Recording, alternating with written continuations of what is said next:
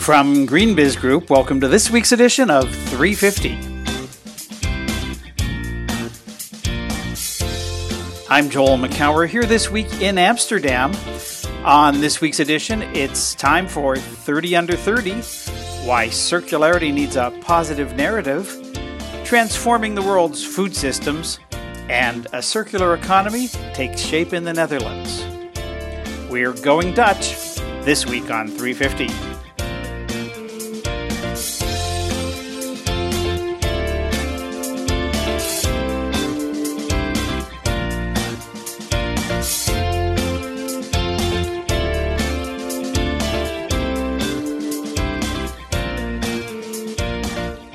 It's June 7th, 2019. Welcome to this week's edition of Green Biz 350. As I said, I'm in Amsterdam. And Heather Clancy, where in the world are you? Je suis en Montréal. Très bien. I'm in Montreal. Ah, c'est bon.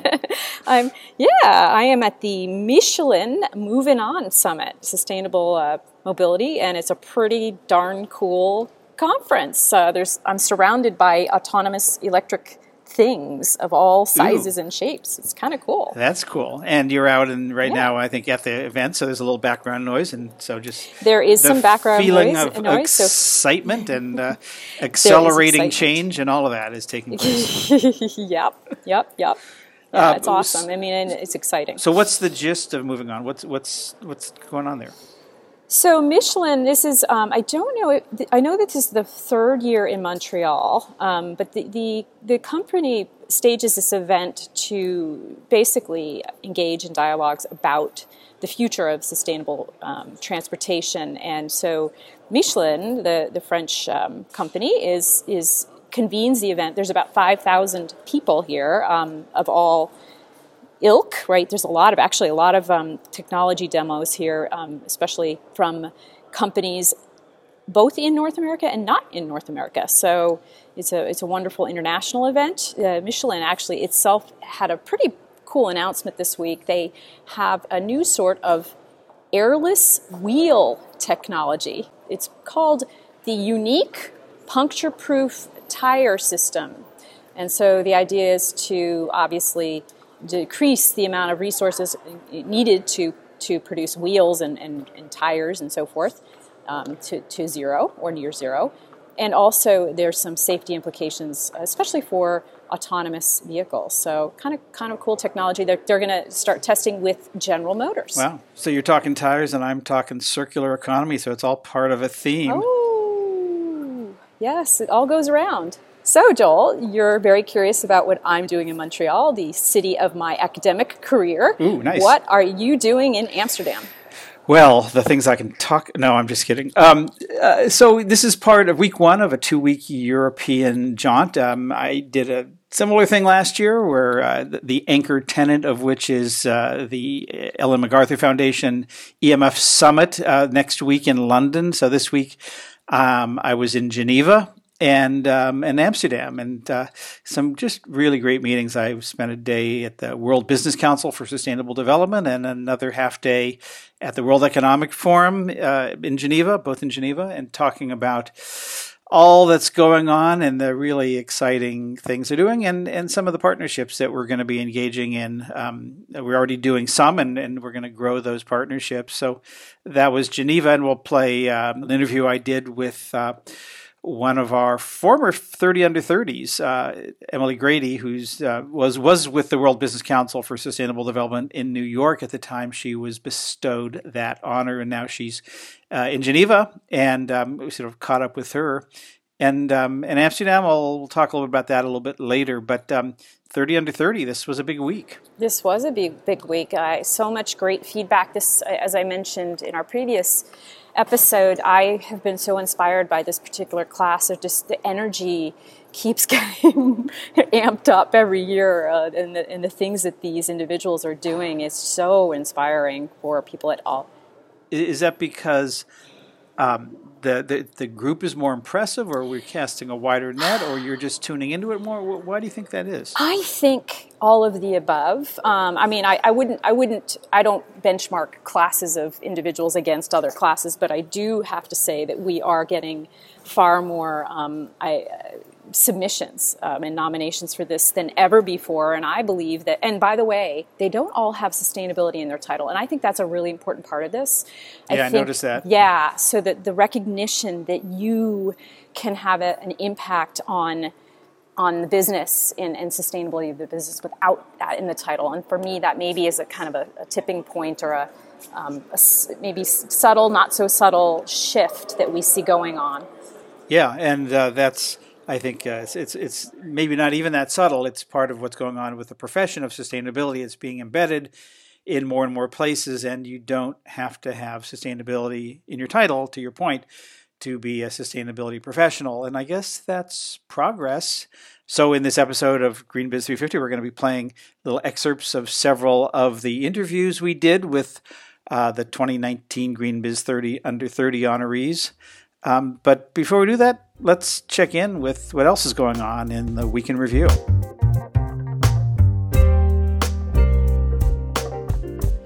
So circularity seems to be the theme, and it's not coincidental. It's a couple things. One is it's part and parcel of the fact that circularity, the circular economy, is just on the ascendance around the world. I'll just tell you right now, I spent one of my half days in Amsterdam at Fashion for Good, this incubator, showroom, classroom, demonstration project, a 5-story building not too far from where I'm staying that was created by the CNA Foundation and a bunch of others. And Bill McDonough was one of the founders of it too.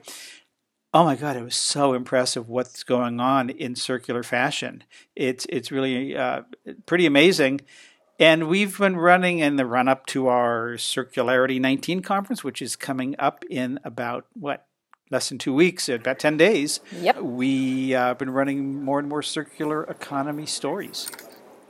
Yes, indeed. And so we're featuring a couple this week, but although I do want to just make one editorial comment, is here at this Sustainable Mobility event, there's a lot of circular economy sessions, so it pervades everything. And I just want to point that out. Yeah. So talk a little bit more about that. So part of it is the whole reverse logistics challenge, right? And in preparing for a session that I'm leading at Circularity 19, I spoke with REI a little bit about this. Is when you're a retailer and you're talking about taking things back, the implications of taking that stuff back and how do you get it to the point of pickup instead of the point of delivery, and then back into the right distribution center or the right dismantling center and so forth. So there are a number of companies here talking about that and what sorts of technologies might be used for picking up things. So you talk about these robots delivering things to the doorstep from down the block. Well, why not reverse it? And so, definitely something that organizations are thinking about here.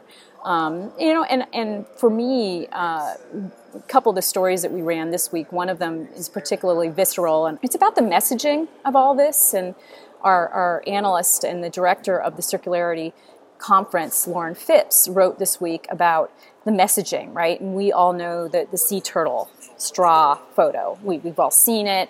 We've seen other things like a seahorse with its tail wrapped around cotton swab, and we're all sort of over that. We're over that. And so Lauren focused this week on how to tell this story in a way that's going to have more of an impact in terms of prompting action.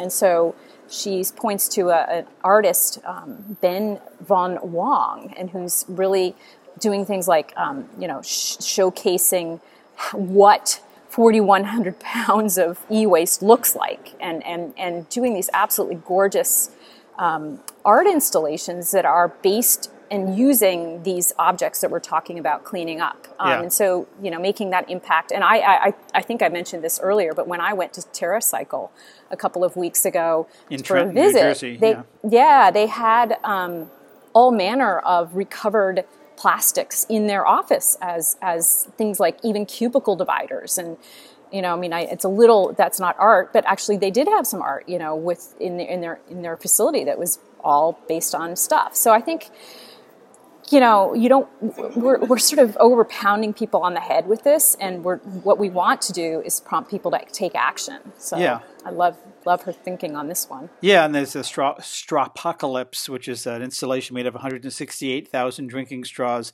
that were recovered from the streets in Vietnam. And there's an artist who's been doing this for a long time called Chris Jordan. I think he's up in Seattle, and he has a series called Running the Numbers, where he's portraits of global mass culture.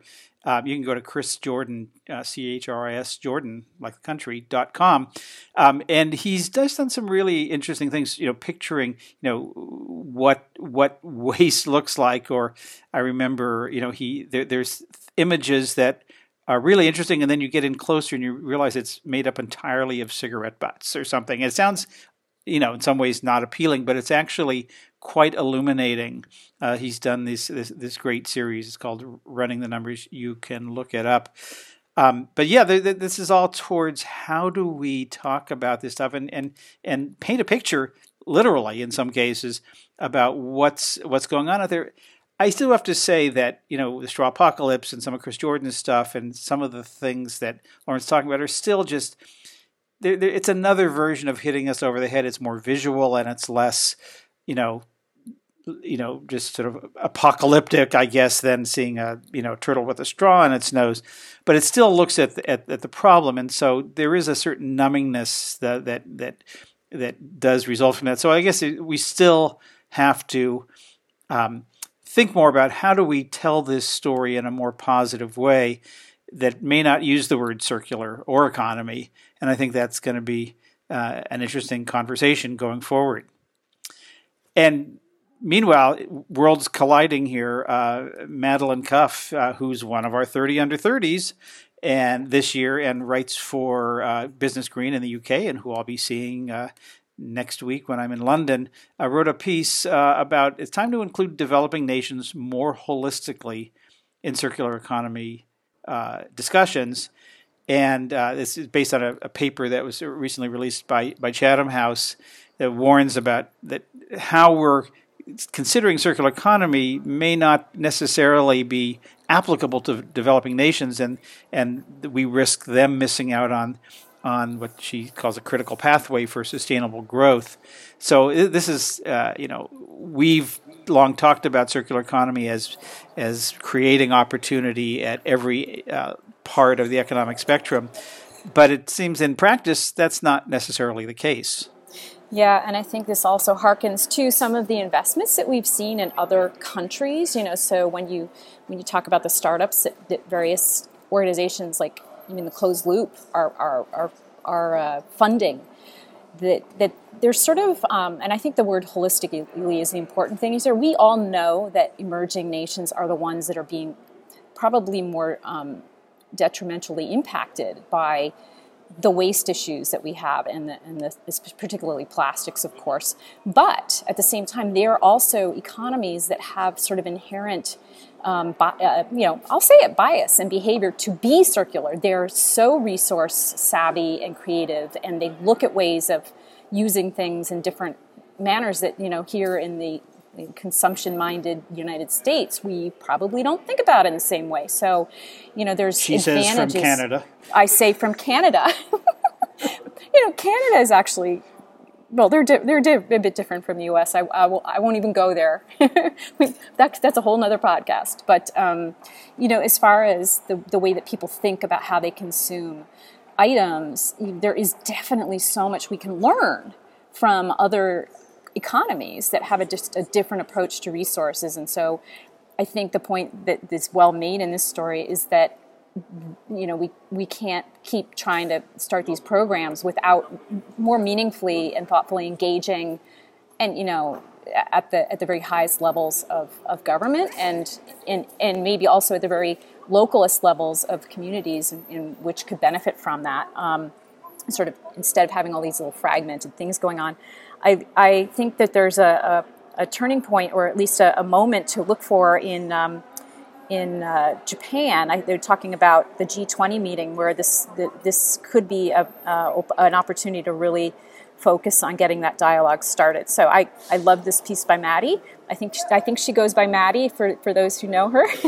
But it was just a very thoughtful and important topic. And I love the way that we're getting more nuanced and deeper into what are the implications of the circular economy. How does everybody get to play? It's not one of these, it's all good and, you know, it's all circular and without thinking it through. And so this is really interesting. And of course, I'll be doing a lot more on circular economy next week when I'm with the Ellen MacArthur Foundation in London, and some other meetings I'll be having there. So I can't get enough of this topic, and and fortunately there's plenty more to come on this topic from us.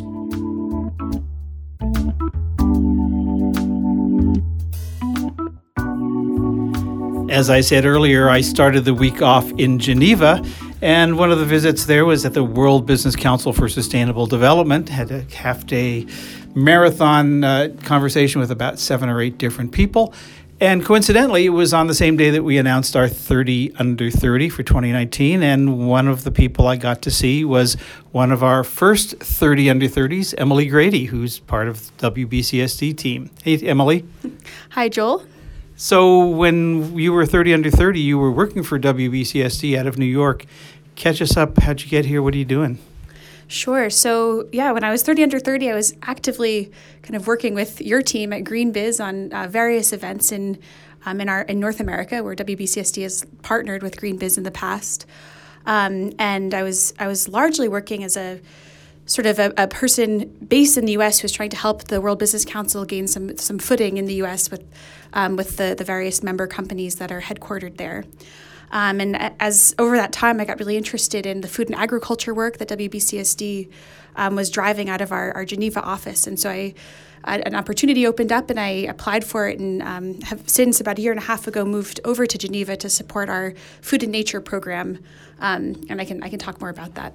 Yeah, so talk more about that. So the Food and Nature program has a number of different elements to it, spanning food and agriculture, forests, water, and other topics, linking together, basically food and nature. I've been working on a project called The True Value of Food.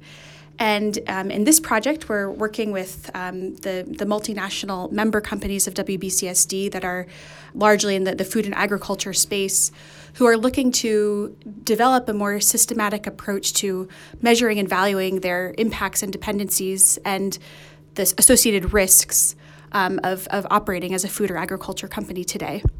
So we're working with them to develop a systematic and standardized approach to doing this work. And we see a lot of opportunity to then build out the use case with investors or with consumers or policymakers and others to drive more consistency in how companies are measuring and valuing their impacts and dependencies. So what are going to be the outputs of this? What are the tools that you're going to create? Sure. So we're building off of a large body of work that's already exists, the Natural Capital Protocol, the Social and Human Capital Protocol, the TEAB for Agribusiness and Food Foundations report. So there's a wide mix of material out there.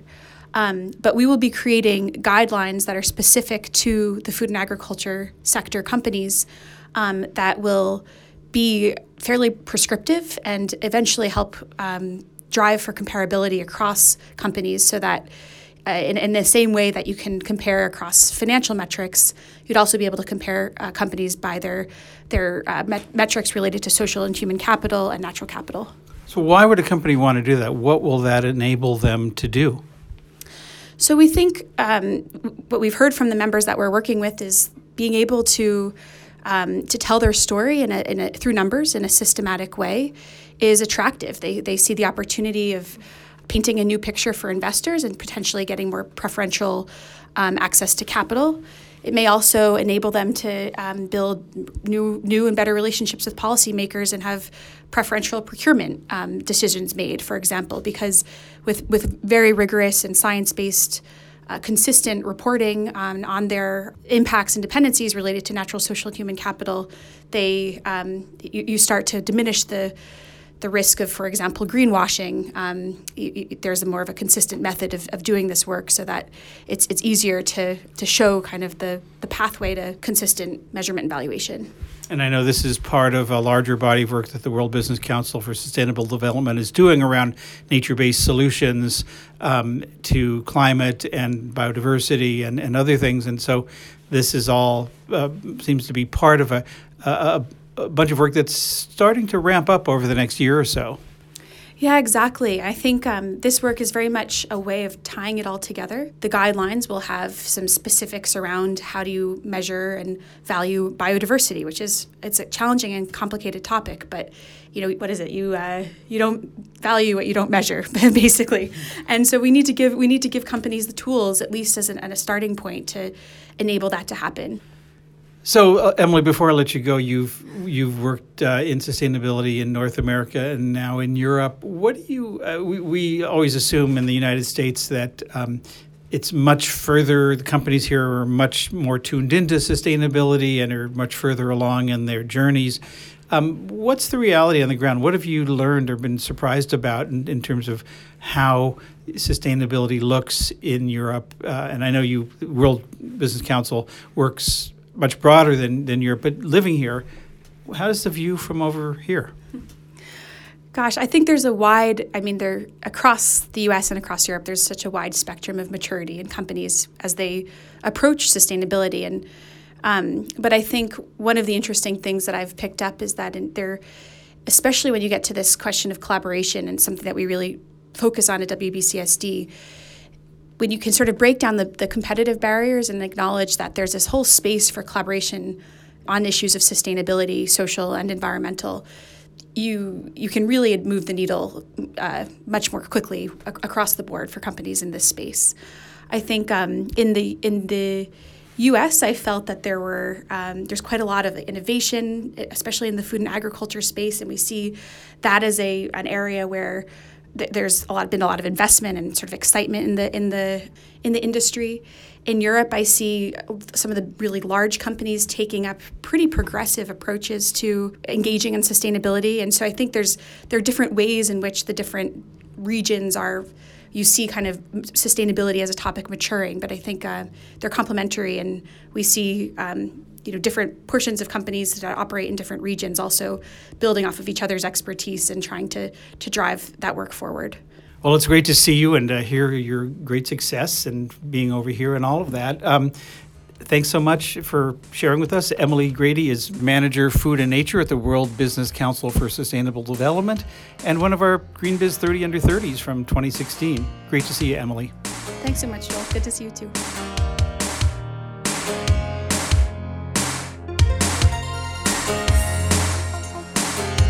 As I said, I spent part of my week in Amsterdam, and while I was there, I met with Harald Friedl, who is the CEO of Circle Economy, a 5 or 6-year-old nonprofit organization doing some amazing work around the world on circularity. Harald, it's good to see you again.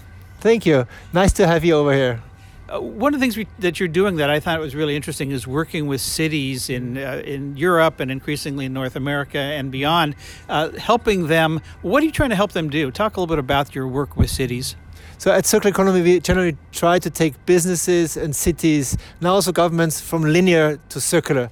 So people often start with the question, what does a circular economy that is so appealing as a concept mean for us? And I think as the discussion is becoming also more about solutions, we want solutions. Circularity is seen as a solution framework that is very useful. So a city would come to us with a question, how can we apply this to our city? There are different angles that we are asked for to intervene from. Sometimes it comes more from the business community. A chamber of commerce that comes and says, how can we create the new sustainable jobs of the future? Because we know things are changing rapidly, technological innovation, etc. The other one is cities have requirements to change. I mean, climate change is one, the targets that they are pursuing. North America is a classic, I think, where despite the overall narrative in the political scene, the cities become really drivers for change. And the cities we see as a galvanizing pot on where the political power is much closer to the people. And I think that's why for us we have seen it as a very good driver for circularity from a very practical angle. That's what we do. So we work with a multi-stakeholder approach where we work with the business community and the government, so the city government and civil society, to see what are the solutions for the future. The first thing that always happens is we're breaking down silos in the city. So the environment department would then immediately work together with the people who work on jobs and growth and employment and the city planners. And that's why it's so intriguing, and then together think, what is a thriving city? How should a city look like that is really working for the people? Can you talk about a city that seems to be on the right path, that seems to be on its way to being, and what do you actually even call, is it a circular city or is it, what do you call it? Yeah, circular city doesn't matter so much. That would be one opportunity to call it. Maybe also a thriving city. I really like that idea. And a city with a high living standard for its people, for happy citizens. That's, I think, what comes back in some research now. So let's call it a circular city, or a thriving city for our interview's purpose. And then it's looking at, I don't like to give judgments because there are fantastic mayors around the world that are really driving this. I had recently a talk with Singapore where the story is very different from Amsterdam. But now we are here in Amsterdam, and we have started the journey together with them 6 years ago, where there was the first idea, how can we apply this very general concept to the city of Amsterdam? And now it has become policy, and that's the interesting thing. And we did a piece, a study last year where we evaluated more than 70 pilot projects, 70, that came out of this first roadmap, and it has shown that circular economy works. I think that's really encouraging. It works, because now we need to prove it works in terms of jobs, in terms of less carbon emissions, and in terms of more opportunities generally for the community to engage in. Yeah. So one of the challenges with cities and states and everybody else is just a lack of funds to invest in things like that. How do you do that? Do you find savings that then they can apply, or do they have to come up with new money to invest? What are you seeing as the pathway from a financial perspective into cities becoming resilient and circular and thriving? Yeah, I think we have seen it from both. On the one hand, when you talk about the city's own money, public procurement, we have now in city they are installing or inserting circular principles into building codes. So they're using their own money, so there the finances come from. But we also see pilot projects that are just paid for from private investors. And I think we have seen in last year also in North America more funds now being available, really VCs investing in circularity. So we'll see a big push because money wants to look into the right direction as well. I think you see a slow change in the financial sector. Some of the big banks here in Holland particularly look into circularity as an investment portfolio. They are positioning themselves as such. So I'm very positive that there will be more funding available, and it will always come from the city side or from the public side, mixed with VCs, but also angel investors that we see here and there popping up. Great. Well, it's really exciting, and what's going on here in the Netherlands with the national commitment to be circular by 2050, yeah. I think, and what you're helping to spur here in Amsterdam is really an inspiration for us in North America and frankly the rest of the world. Thanks for showing the way. Harald Friedl is the CEO of Circle Economy. It's circle-economy.com. Mm-hmm. Check it out. Great to see you, Harald. Thank you very much, and truly it's a joint effort. Huh? We learn as much from you as we learn from the people in Asia and in Africa, and hopefully circular economy brings us all closer together.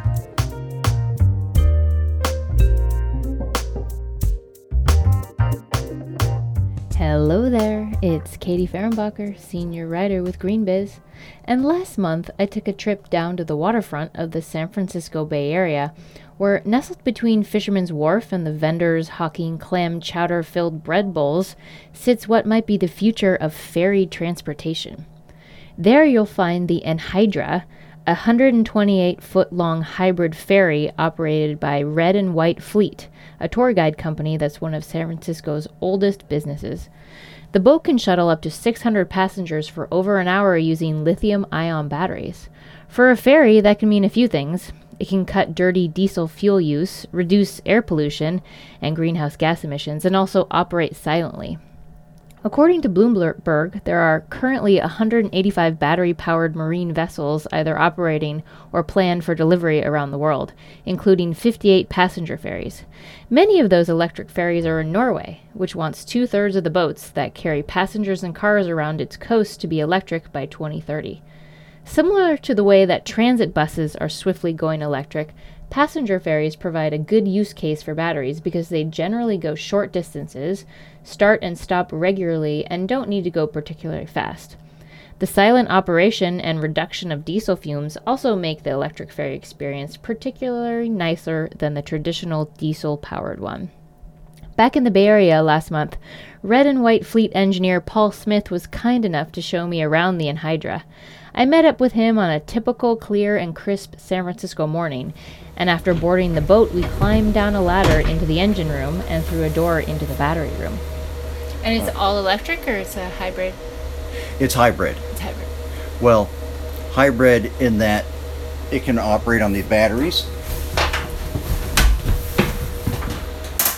These are two sets of 80 kW lithium-ion batteries built by Corvus. Corvus Energy is a company that builds energy storage systems for the maritime industry. The Enhydra also uses software that can automatically switch the boat onto the battery power or the engines when needed.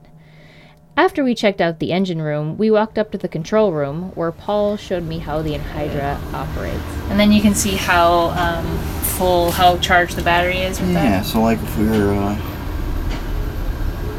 you can hear the engine start barely. I just shifted it to auto, so now it's charging the batteries because the battery's below 87%. There's still a small amount of battery-powered ferries operating around the world, but that number is set to grow quickly. A company called Maid of the Mist, which ferries people up to Niagara Falls, is in the process of deploying all-electric ferries. And Washington State Ferries, which has a really substantial ferry business in the Northwest, is adding in hybrid ferries as its ridership and routes grow. So who knows? Maybe the next time you find yourself climbing aboard a ferry for a coastal tour or a seaworthy commute, your boat just might be cruising on battery power.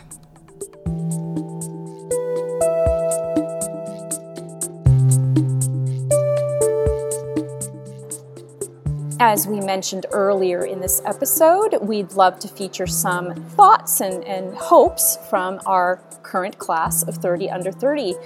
They will introduce themselves and share some of their aspirations.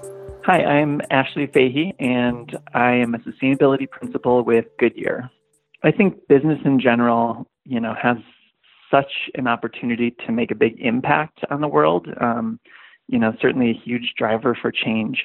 And when I thought about Goodyear and tires, tires are something that we all have to use on a daily basis, whether that's hopping in our own cars or, hopping on a bike or mass transportation on a bus, even flying in an airplane. So Goodyear, provides tires for almost all of those applications. And so through that, I think we have an opportunity to make a really big impact. Even if people don't think about tires every day, maybe they just think about them once every couple of years when they need new tires. The products that we make end up all over the world, and people are using them every day. So I really loved the opportunity to make that kind of impact.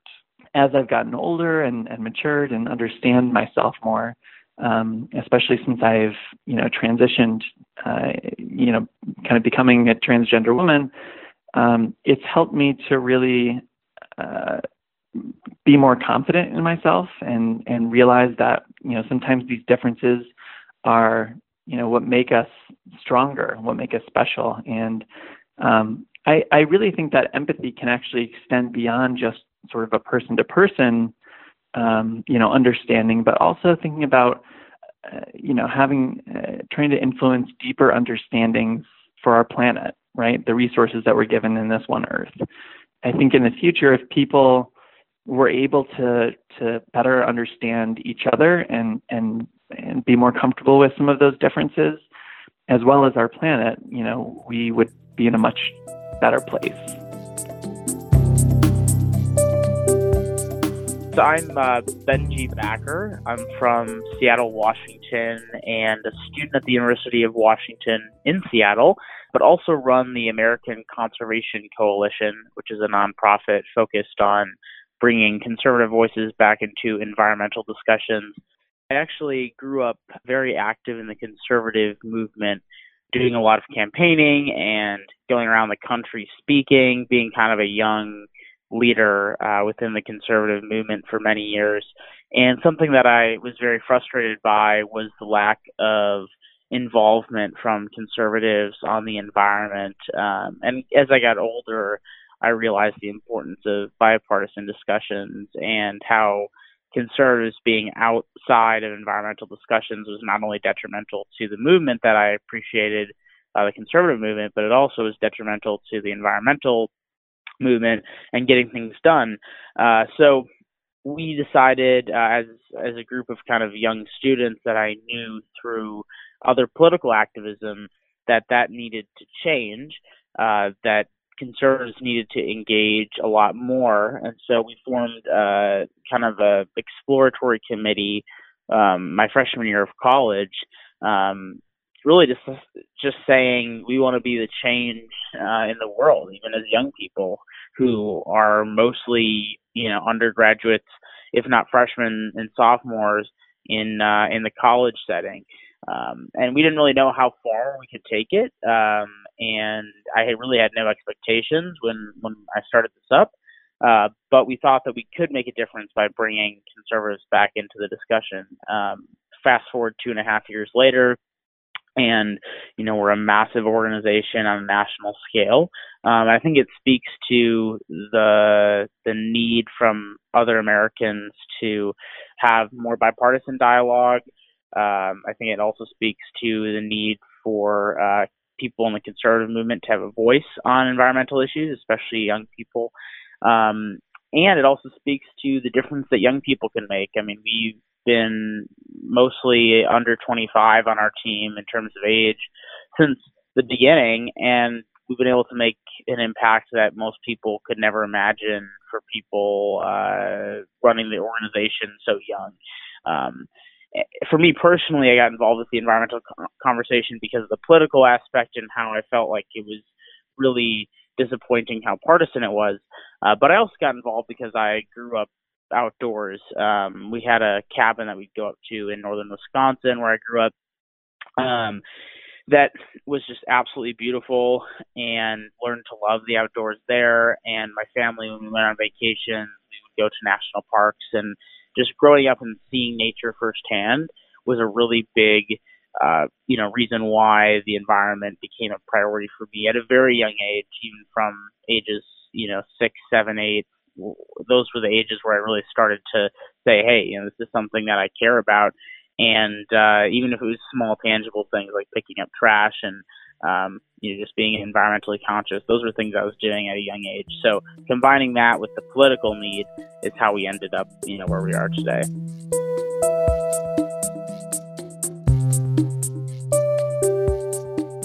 My name is Holly Beal, and I lead Data Center Community Environmental Sustainability for Microsoft. I really am passionate about the employee engagement piece. We have so many smart people in the company and so many passionate people. I mean, I'm seeing more and more people at Microsoft from all parts of the business who are so passionate in this area, but just haven't really had the channel or the avenue to make the changes they want to see. And maybe they feel like there's not been the listening channels within the company, or not been others that they can connect with who also share this passion. They feel like people can feel pretty alone. I know I did. I felt pretty isolated. I felt like, man, am I really the only person who's thinking about this stuff at Microsoft? I mean, just trying to change us from all disposable cutlery and all of our dining ware, it's all disposable, and going to the top leaders of Microsoft in real estate and facilities and saying, can we move to durables? Can we move away from all these disposables? And they're saying, wow, you're the first person that's come to us to say this. So I'm like, really? There's got to be more people that care about this than just me. And it turns out there are. We just have to find each other. And so that's why I'm really excited about this worldwide sustainability community that we're building here at Microsoft. That now we're almost 1,000 strong, and where it's this grassroots collective activism that's just really invigorating to me, to help to be the catalyst to not just see what I can do as an individual, but to inspire others to do more and be more and become more. So that's at least right now. If I couldn't do this job anymore, being in a position to enable others to feel like there's a community, feel like there is a chance to make a change in their company or beyond is really inspiring to me and something that I would aspire to do more of.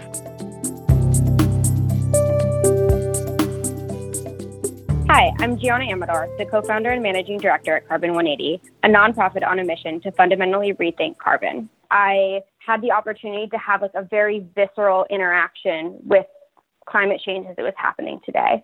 I worked on the Caribbean coast of Nicaragua, where there are a lot of indigenous communities, and I saw them, dealing with sea level rise and experiencing the impacts of deforestation and loss of biodiversity and loss of their traditional ways of lives.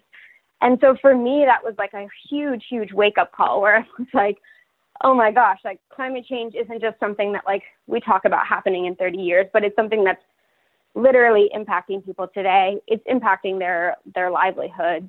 I came back to Berkeley and I really dove into everything about climate change. And I ended up taking a climate law and policy class. And that's sort of where I connected with NOAA around this concept of carbon removal. And one of the things that really surprisingly interested me about carbon removal was this piece that focused on agriculture and agriculture being part of the climate solution set.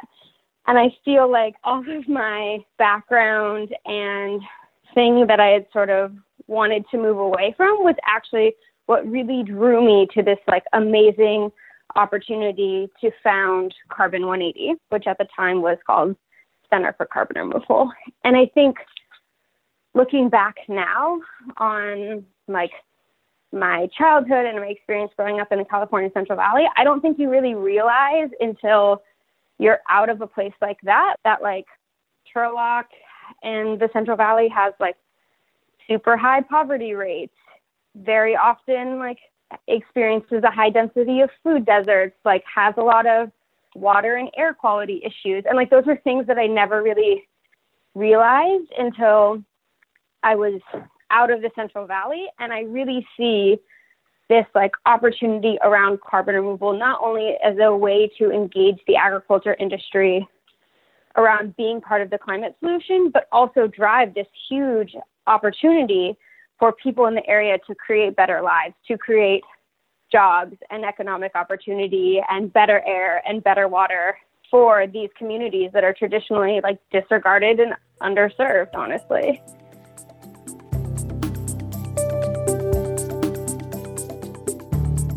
Hi, my name is Alexi Rokamura. I work at Ernst & Young EY Japan in the Climate Change and Sustainability Service Department. So I think it's very good to focus on the positive out there. Well, globally, though, I have to be honest with you. I think Japan is very much behind on every aspect of sustainability, and which is also why I think it's kind of also there's a bit, it makes sense for me to be here. I think that's, the general realization that Japan is behind does make it a bit more worthwhile for me to be here in a way, I guess, because, there's an impact to my work. Now, where does it excel? I would say in resource efficiency. I think they're really good at that. I don't know if you've ever been personally to Japan, but you can actually see it in the daily life of people. People really don't waste food. I'm sure it's a big thing in the US as well. Europe in recent years has been the focus of policymakers. Food waste is a big issue in our societies, and in Japan it's not.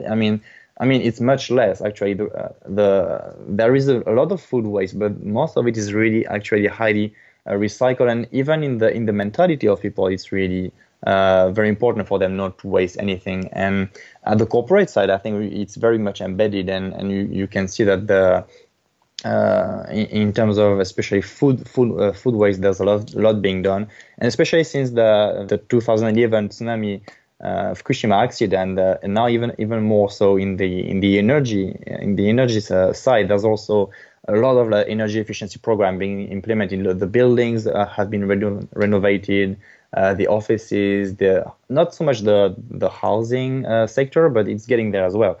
So I think in terms of resource efficiency is very good.